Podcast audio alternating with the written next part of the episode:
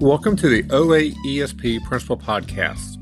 This podcast features elementary principals and assistant principals from the great state of Oklahoma.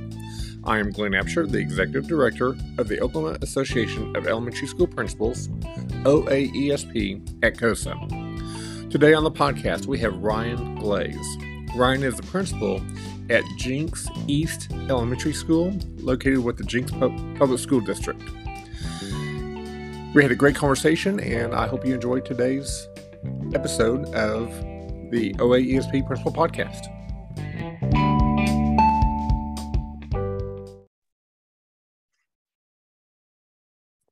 Ryan Glaze, welcome to the OAESP Principal Podcast. Thank you for, for joining us. Yeah, thanks, Glenn. It's a, it's a pleasure to, to take a little time and talk with you. All right, appreciate it. Uh, Ryan is the principal of Jenks East Elementary, uh, located with the Jenks uh, Public Schools. And uh, I've known uh, Ryan for a, number of years. I can't recall exactly how long, but we've been to lots of conferences and trainings uh, together over the course of our careers. And so just just good to ha- ha- have you on, on the show.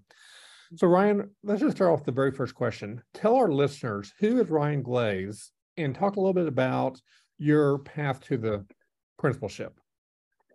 That's a well, who is Ryan Glaze is kind of a loaded question. I guess I could go in lots of directions, but I'll I'll stick to Ryan Glaze, the educator. Um, you know, it's it's interesting enough. Like I, you know, I, I grew up in a family of educators. Both my mom and my father, uh, they both were educators. My mom was a second grade teacher and then an elementary school counselor. They're, she's retired now, and my father, he was uh, he was a he was a middle school teacher and coach, and then went on to become an administrator. Eventually, he was administrator of every school site in the Chickasha Public Schools district. Became the superintendent there before he retired. And so, like many young people that grow up watching their parents do work, I, I had made the decision early on that is not what I wanted to do. So, you know, famous last words, I suppose, as I sit here and talk to you as as a school administrator now, but you know, I knew pretty early on that's not that's not the direction that I wanted to go. Um, but funny enough, and, and my goals really were to pursue music. So music is kind of my first love. I am a musician, a singer, vocalist primarily, but play several instruments. And I, I thought, man, I, I think I can make a go at becoming a professional musician.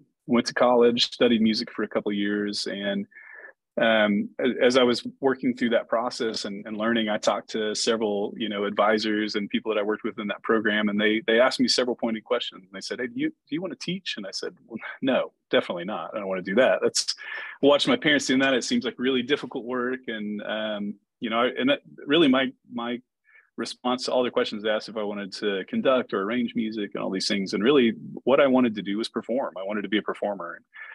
So the advice they gave me was, you know, really a, a college degree uh, in music doesn't help you to attain that goal. Really, what helps you attain that goal is really just to, to go and audition for things and perform and make a gig of it. So I took a little time off um, from school and started auditioning for roles and had some success and got to do some performing. But I found out really quickly that that's not a very uh, it's not a very lucrative business trying to make it as a as a young musician and honestly just struggled with a lot of questions about what my future might be. And so my parents continued they're very as all good educators are they're resilient right? And they continue to tug on my shirt and say you know what ryan?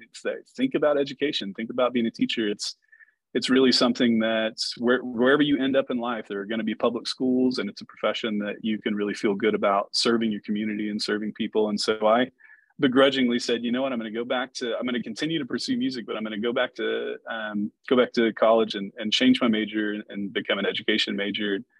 I remember taking some of my first field experience, actually my very first field experience class that I took where I was actually going to be working with students and observing, teaching and learning. And of course, early on in the college of ed programs to tell you you know you're you're observing only you should not be you should not be working with students at this point you should really just be learning from and uh, i remember walking into the, the classroom. It was a second grade classroom and the teacher looked over at me and said hey you want to do the read aloud today? And i i kind of froze up and i thought i'm not supposed to do that right? I haven't had i haven't had all the pedagogy classes and my you know my professor said i shouldn't be teaching. And she looked at me like any veteran teacher that's worth their salt would and just said well do you know how to read brian?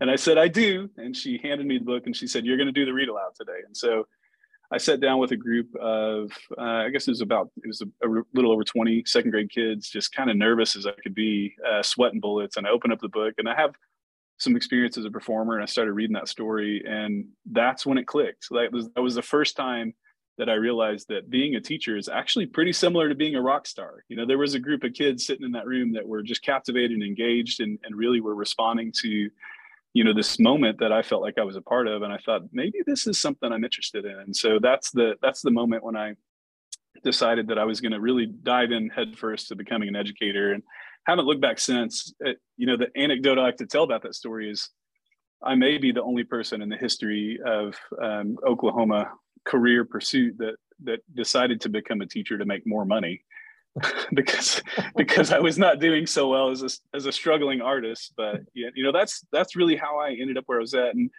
as soon as I started working in education, I knew right away that that you know, it's something that I became deeply passionate about as I learned how important the work is working with students, working with families, seeing those those successes and outcomes. And so that's what led me to, to pursue my graduate degree and, and ultimately led me kind of making my pathway into the principalship and, and continuing to study, you know, as I'm pursuing my doctorate now and, and wrapping up that process. So really haven't looked back and just absolutely love the work now. And it's, it's, I would say it's my, it's my new love, right? I still love music, but uh, public education, common education is very, very important to me.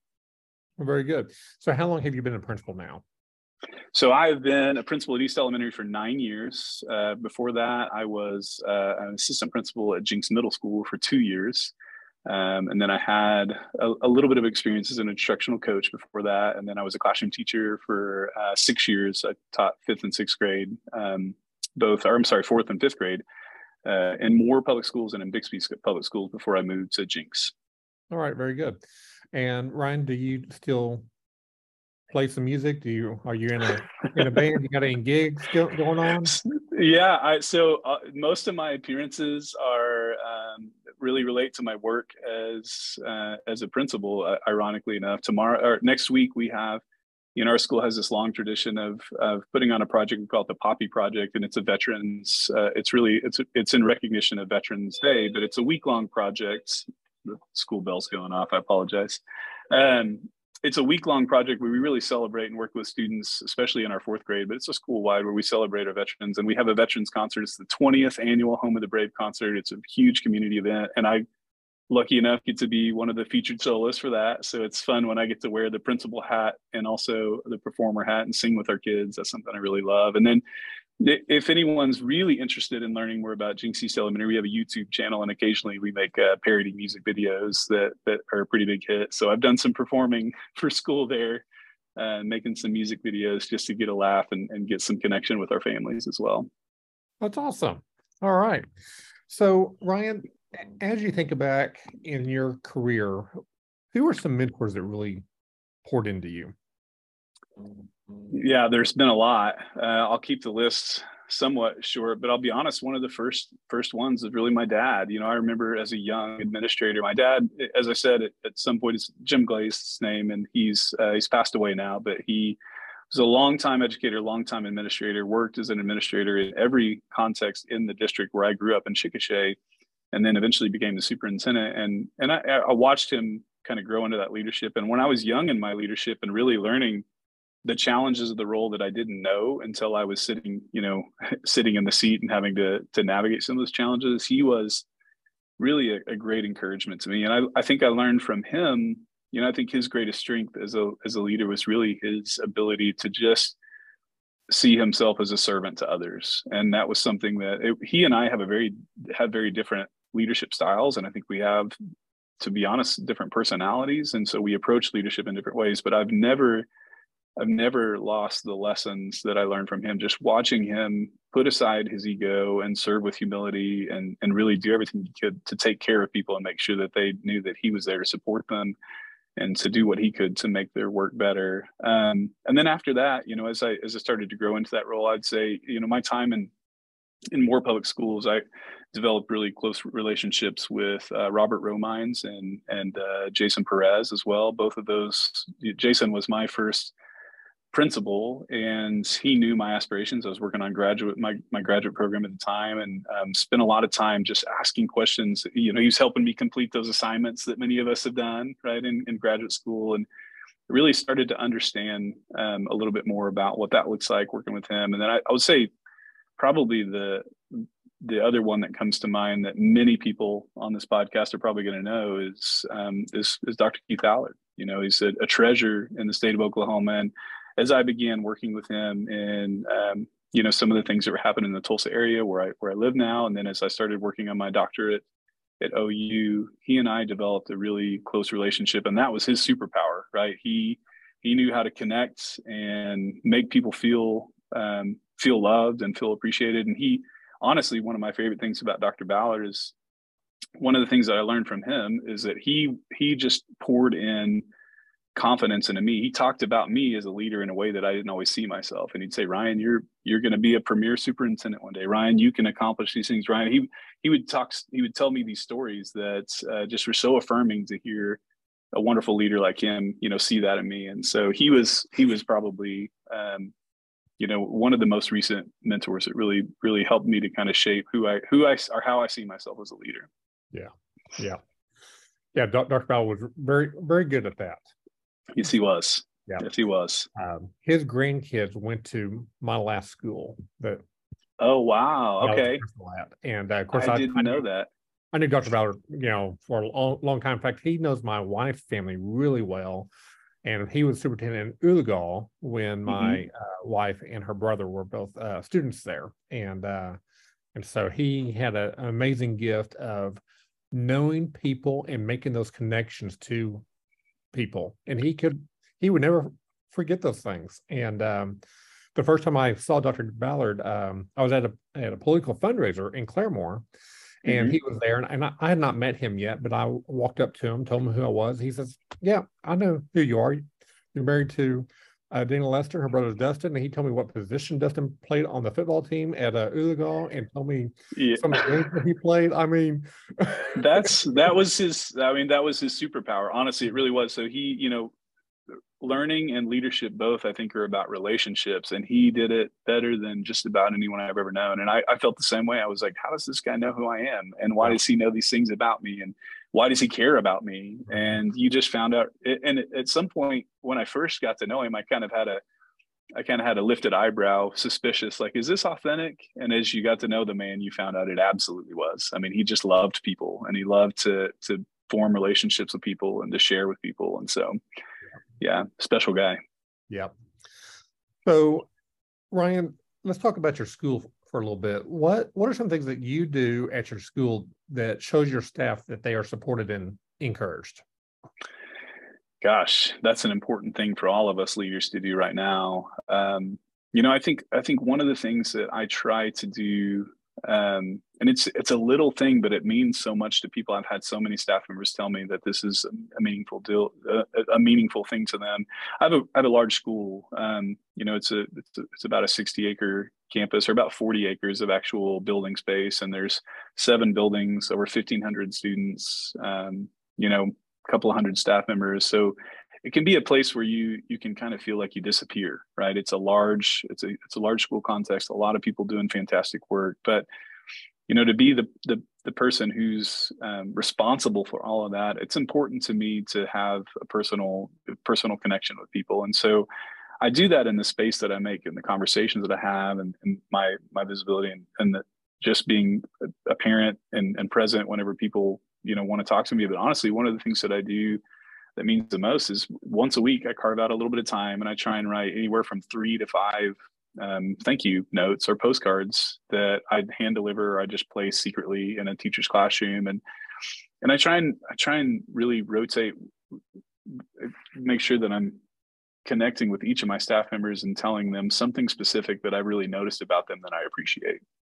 And I think the the handwritten note uh, I think the the specific detail that is related there that really I, have had so many people. I've, I've gone into so many classrooms and seen those you know pinned up on a bulletin board or, or sitting by the computer or have gotten wonderful feedback from from staff that have received those and just said it meant so much to them and it's such a small lift for me as a leader to, to carve out time to just write a, a few notes that that really resonate with people uh, in a powerful way. And and i think similarly is it, you know in my communication with staff i try and make space for them to actually do that to each other. So I have a weekly newsletter that I send out. It's called Site News. It goes out every Wednesday, and it's filled with, um, you know, all types of information that's important for for staff to share with families and for staff to to kind of prepare for the weeks ahead and for, you know, things that that we all have to communicate. But I I carve out a couple of places in that newsletter that really are about just taking care of ourselves. And one of them is really um, we're we're a leader in me school at East Elementary, and so we teach the seven habits and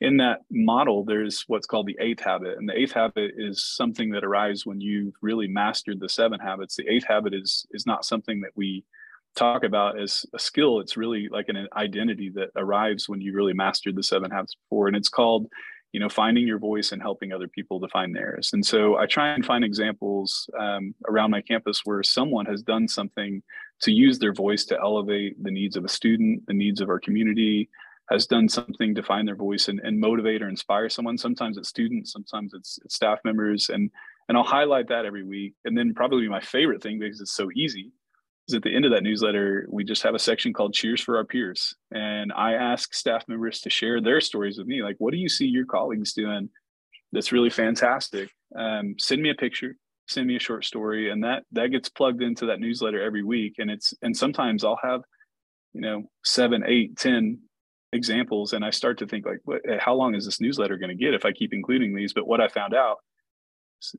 teachers might skim through some of the, the some of the informations on the bullet points but when they get to that cheers for the peers they're reading it. They they love to see their name they love to see the stories that they're telling and and what i love about it is it's not it's it's not me trying to create those things. They're authentic stories from all around the campus about you know wonderful work and to be honest some of that work i don't see uh, unless someone sends that that note to me every week to put in put in the newsletter. And so those are a couple of examples. And I think another one is really this is a really innovative strategy. Uh, well, I say it's innovative. It's not something that I ever thought to do until recently.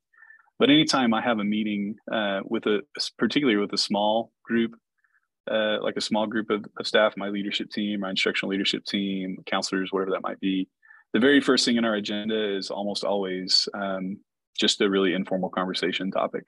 And I think building relationships with people where you can talk about life outside of school um, really helps us to be grounded and bonded together when we are doing the business of taking care of our students and families. And so there are a few things that I've done that, that I think have really made it an impact on my campus. Yeah, very good. So, Ryan, what makes Jenks East the place to be?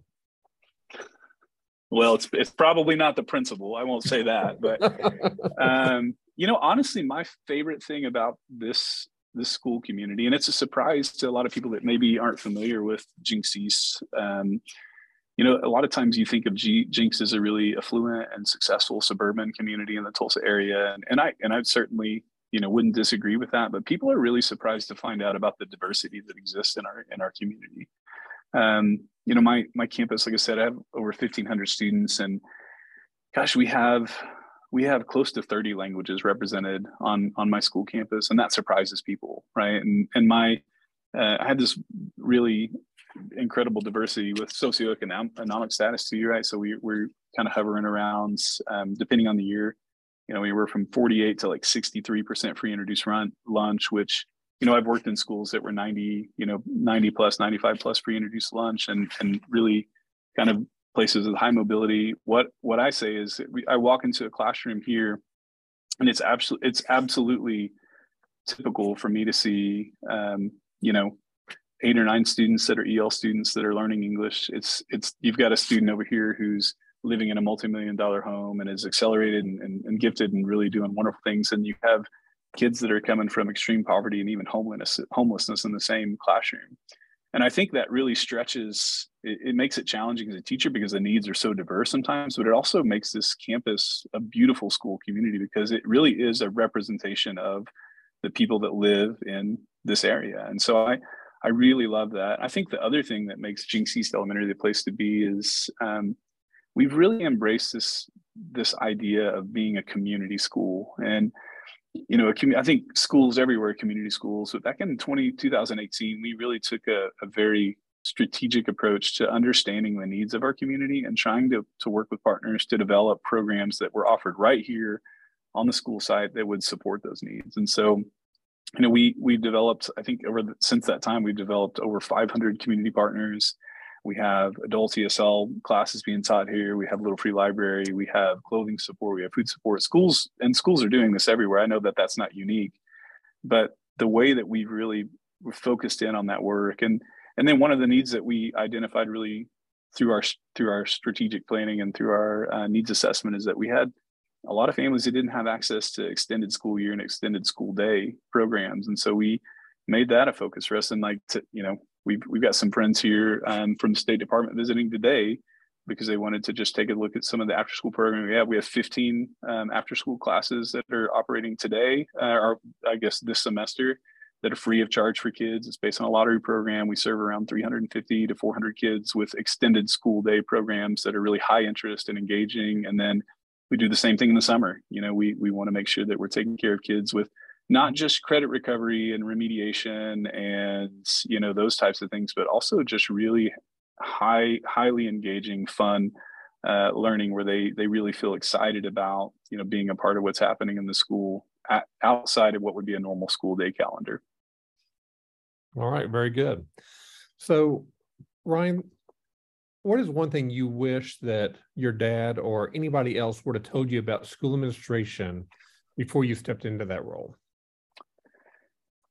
You know, I think one of the one of the things that I, you know, I, I'm, I can be an idealist sometime, and as I thought about myself as a leader before I really became a leader, um, I thought that I was going to be able to just bat away all those flies that really come at you. And I don't think I was fully prepared for how difficult it can be to balance and prioritize the things that that land on your plate every day. Um, and I saw that maybe indirectly talking to people about, about just the stress that that comes with the busyness of the job, but I didn't realize how in managing the busyness of the job you also have to manage you know the what's a low impact task and what's a high impact task. And what's my best I, have heard it described this as what's my best yes right now right? That sort of idea that and and the hard part for me is i'm a you know i'm a pleaser. I want to really try and take care of everyone's needs and i want to be there to support everybody and sometimes to give your very best yes you have to you have to say no to something um, and that's that was something that i remember early in my career as as a school administrator, I there wasn't a thing that was happening in the school place that I was not both feet in it, you know, just trying to make trying to make the most of it and trying to make sure that I was putting my, you know, weight and authority and expertise and support behind. And I found out pretty quick that that was really not it was, it was really not a sustainable approach to leadership. Um, and so I think that's that's something that I wish I would have, and I'm, and I bet all of those mentors told me that, but I was such an idealist. I thought, oh, that's not that's not the type of person I am. I'm going to be able to put myself in the place where I'm going to make the make the biggest difference. And maybe to, as I'm as I'm listening to myself talk, maybe that that's one of the dilemmas of a of a leader in a public school is to be honest, the work that's happening all around me is good work, is important work. And so when you have to prioritize where you're going to invest yourself you you have to say no to some things but sometimes the things you're saying no to are important. They're things that that really are valuable. And so um yeah that that's maybe the most difficult thing and, and a place that i would have liked to have some learning before i assumed the role yeah there's a great book called the coaching habit and in that book it talks about if you're saying yes to this then what are you saying no to yeah not personally and in my professional life i'm really good at saying yes a lot Mm-hmm. I'm not so good at saying no, and I'm not so good about taking things off of my plate. And um, you know, I I tried to focus, you know, with my teachers. You know, we kept asking them to do more and more, looking at some things that we could take off their plate. Um, mm-hmm. that, and it wasn't always easy to try to locate those things. So. It's very yeah. I I I can commiserate with you, Glenn. It's difficult because I think every leader who's listening is probably thinking, man, how can I how can i support teachers how can i lighten the load how can i lighten the burden how can i and as we engage in that work it, it, becomes difficult to figure out the answer to those questions because so much is asked of of public schools honestly. So many things are asked and and the things that are being asked are important. They're things that, that really that our that our children and our families and our community need. Yeah. So uh ryan on the flip side of that question there is um if you're going to talk to somebody who was aspiring to become an administrator or was in their first year, what would be that one piece of advice that you would want to give them? Well, and uh, maybe maybe what I just mentioned, right? To, to, to make sure that you're being cognizant of what your very best yes is. But here's what I learned through this actually relates to my last answer, Glenn. So I'm glad you asked this question. Um, you know, as I learned that I couldn't say yes to everything, my fear was that there's something else that was happening that was important that wasn't going to be successful because I wasn't in the middle of it. What I learned instead is that when I do that, I empower other people to really grow up as leaders. And and I've and I'm in a place I've been at this campus for nine years, and I have some fantastic leaders that are around me that have always been around me for that entire time. But in the last four or five years, I've seen them just accelerate in their own leadership. And and the reason why is because I got out of their way and I gave them I gave them capacity and I gave them permission and I was able to greenlight them and say, you know what, you got this. You don't need me to come to this meeting. You let's talk about it. Let's plan. Let's pre-plan it. You know, if you really need my support there, I'll be there. But I, I don't think you do. I think you can handle it. Or hey, this event's coming up. Can you take the lead and can you plan it? And now there's kind of a flywheel effect that happens that after a few years of that instead of me going to people and say, "Hey, can you help me out with this? I'm I'm stretched and I need someone else to step up and take the lead." Now I'm seeing what I think is the really the greatest joy of being a leader is I have people coming to me and saying, "Hey, is it okay if I do this?" You know, the ideas are the ideas are initiating from other people's uh, perspectives and other people's you know really experience as leaders, and I just get to say yes to other people doing things and not yes to me being involved it can be a little humbling. You start to feel less important as you see wonderful work going on that you weren't the initiator of or the or the part of it. At the same time, it's incredibly energizing to watch people. You know, it, it's kind of like I described Dr. Ballard. He would he would tell me these things about myself that I didn't see in myself, which inspired me to want to to do to do more and be more. And I feel like I'm starting to see that happen in my leadership with the people around me. And that's that's really where the sweet spot is. People love being a classroom teacher because you develop these relationships with kids and you see the outcomes every day of the work that you put in. The same thing can happen as a leader. Um, it just takes it just takes a little bit of a paradigm shift and some commitment. Yeah. So Ryan, you've been a member of CCOSA and OA ESP for a number of years, and you've been very active in attending conferences and the different workshops and trainings that, that, that we offer here. Why do you think it's important for people to to to belong?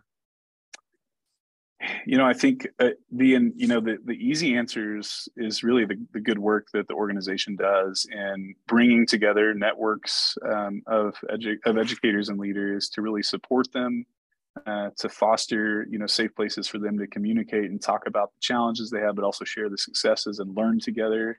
Um, I think absolutely the advocacy that happens in the organization is critical, especially in the you know in the in the in the place that we are right now, the position that we are right now with um, you know policies and legislation and really just the the public perception of common education um, is something that I think gosh these organizations are are so imperative for that. And to be honest the quality professional learning opportunities are really some of the best that are available for people in our roles.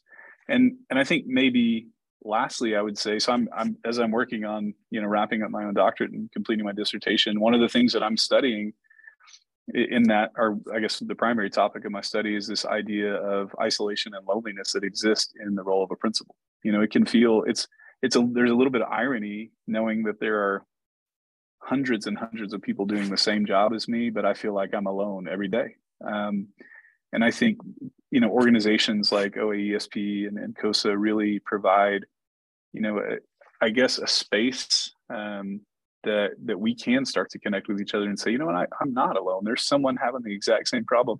It turns out, you know, someone in someone in, in Coweta is also struggling with, you know, the the burnout of their teachers and you know teachers wanting to quiet quit, right? And these things that are kind of happening. And so you go, gosh, I'm not alone, and there's someone else going through this, and you can have some catharsis and, and understanding, but also start to work towards resolutions and, and talk about what we might be able to do as leaders to make that better.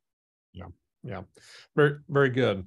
So, uh, Ryan, as we wrap up this episode, the purpose of the podcast is to elevate the voices of Oklahoma administrators. So, I just want to just pass this right back to you, and just for your some some of your final thoughts. Well, I'm going to take advantage of that. I think. Um, you know, I, I, here's here's one of the things that's been on my minds for really a couple years now, Glenn, and it's it's that we we're watching. I think transformational change happen in public education right now. It's happening in in the narratives that we see in policy. It's happening in the narratives that we see in the accountability era. In fact, uh, one of my personal beliefs is I think that the accountability era is is kind of coming to an end. And and I the the part that's scary to me to me about that, and that's not to say that accountability is going to go away for schools, and I don't believe that it should.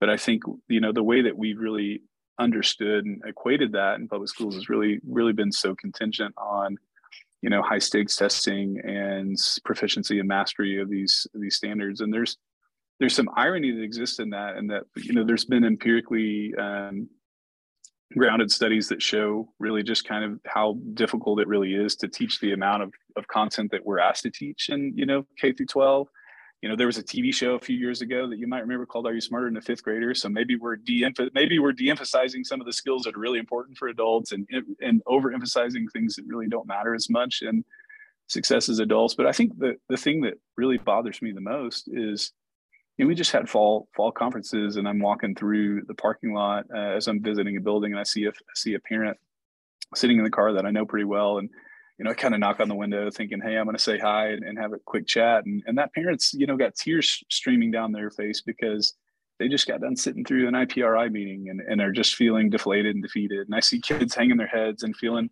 deflated and defeated sometimes because we, we really just talk so much about uh, whether they're on level or not, not on level. And that's not the narrative that's coming from teachers. That's the narrative that comes from, I think, just the measures of the accountability era and and so I I really think that that era is coming to an end soon because it's it's really not working and maybe there are a lot of things that that don't work well and I guess my fear is I don't know what's next, right? I think we see examples of maybe the the next era in in education is the privatization era, or maybe the next era is I don't know. I don't know what that might be, but I think what I would say is as educators, we have to invest in that. We have to pour ourselves into the conversations that we hear that really don't line up with what's happening in schools. We have to put ourselves in a place to really highlight the things that are happening uh, with children and with communities. You know, it goes all the way back to, you know, some of the um, some of the some of the census data and the RAND studies where we've asked,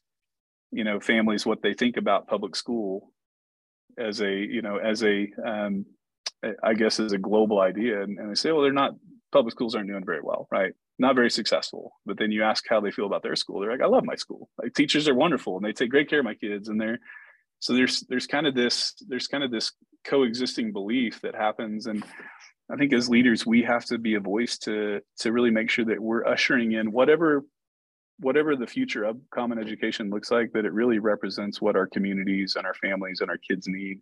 And then it also celebrates and lifts up the people that are doing the work because it is it is some of in my belief and obviously i'm biased as are you so i imagine you'll nod your head as i say this but it really is some of the most meaningful work that that we can do. Um, there's as we touch the lives of kids and we touch the lives of families and we touch the lives of, of the communities that we work in you know i don't think it's always um, i don't i don't think it's even uh, of i don't even think it's even apparent the way that public schools really shape and and change communities and so I think we have a responsibility as, as leaders to do all of that, especially in a principal setting, because we have the ability to touch, you know, the voices of those that are working in the schools and that are attending the schools, but also those that we're partnering with in the community. And so we have this really neat, this neat place where we can reach out and touch both both places. And so that's important to me.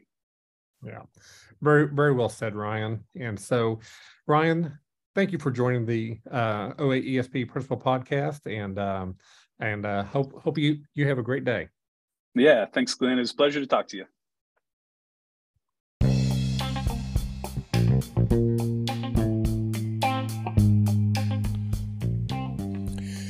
Thank you for listening to the OAESP Principal Podcast. If you're not a member of CCOSA or OAESP, please join. It is not too late. Go to www.ccosa.org and click join to learn more about the benefits of being a member. Some conferences that we have coming up the CCOSA Women in School Leadership Conference will be held April 5th and 6th, 2023, in Tulsa, and we'll be releasing more details about that coming soon. Also, the OASSP OMLEA conference is February 8th and 9th in 2023 at the Edmond Conference Center. Registration is now open. And the CCOSA Summer Leadership Conference is June 14th to 16th, 2023 at the Oklahoma City Convention Center. We have a great lineup of speakers that will we will be releasing soon.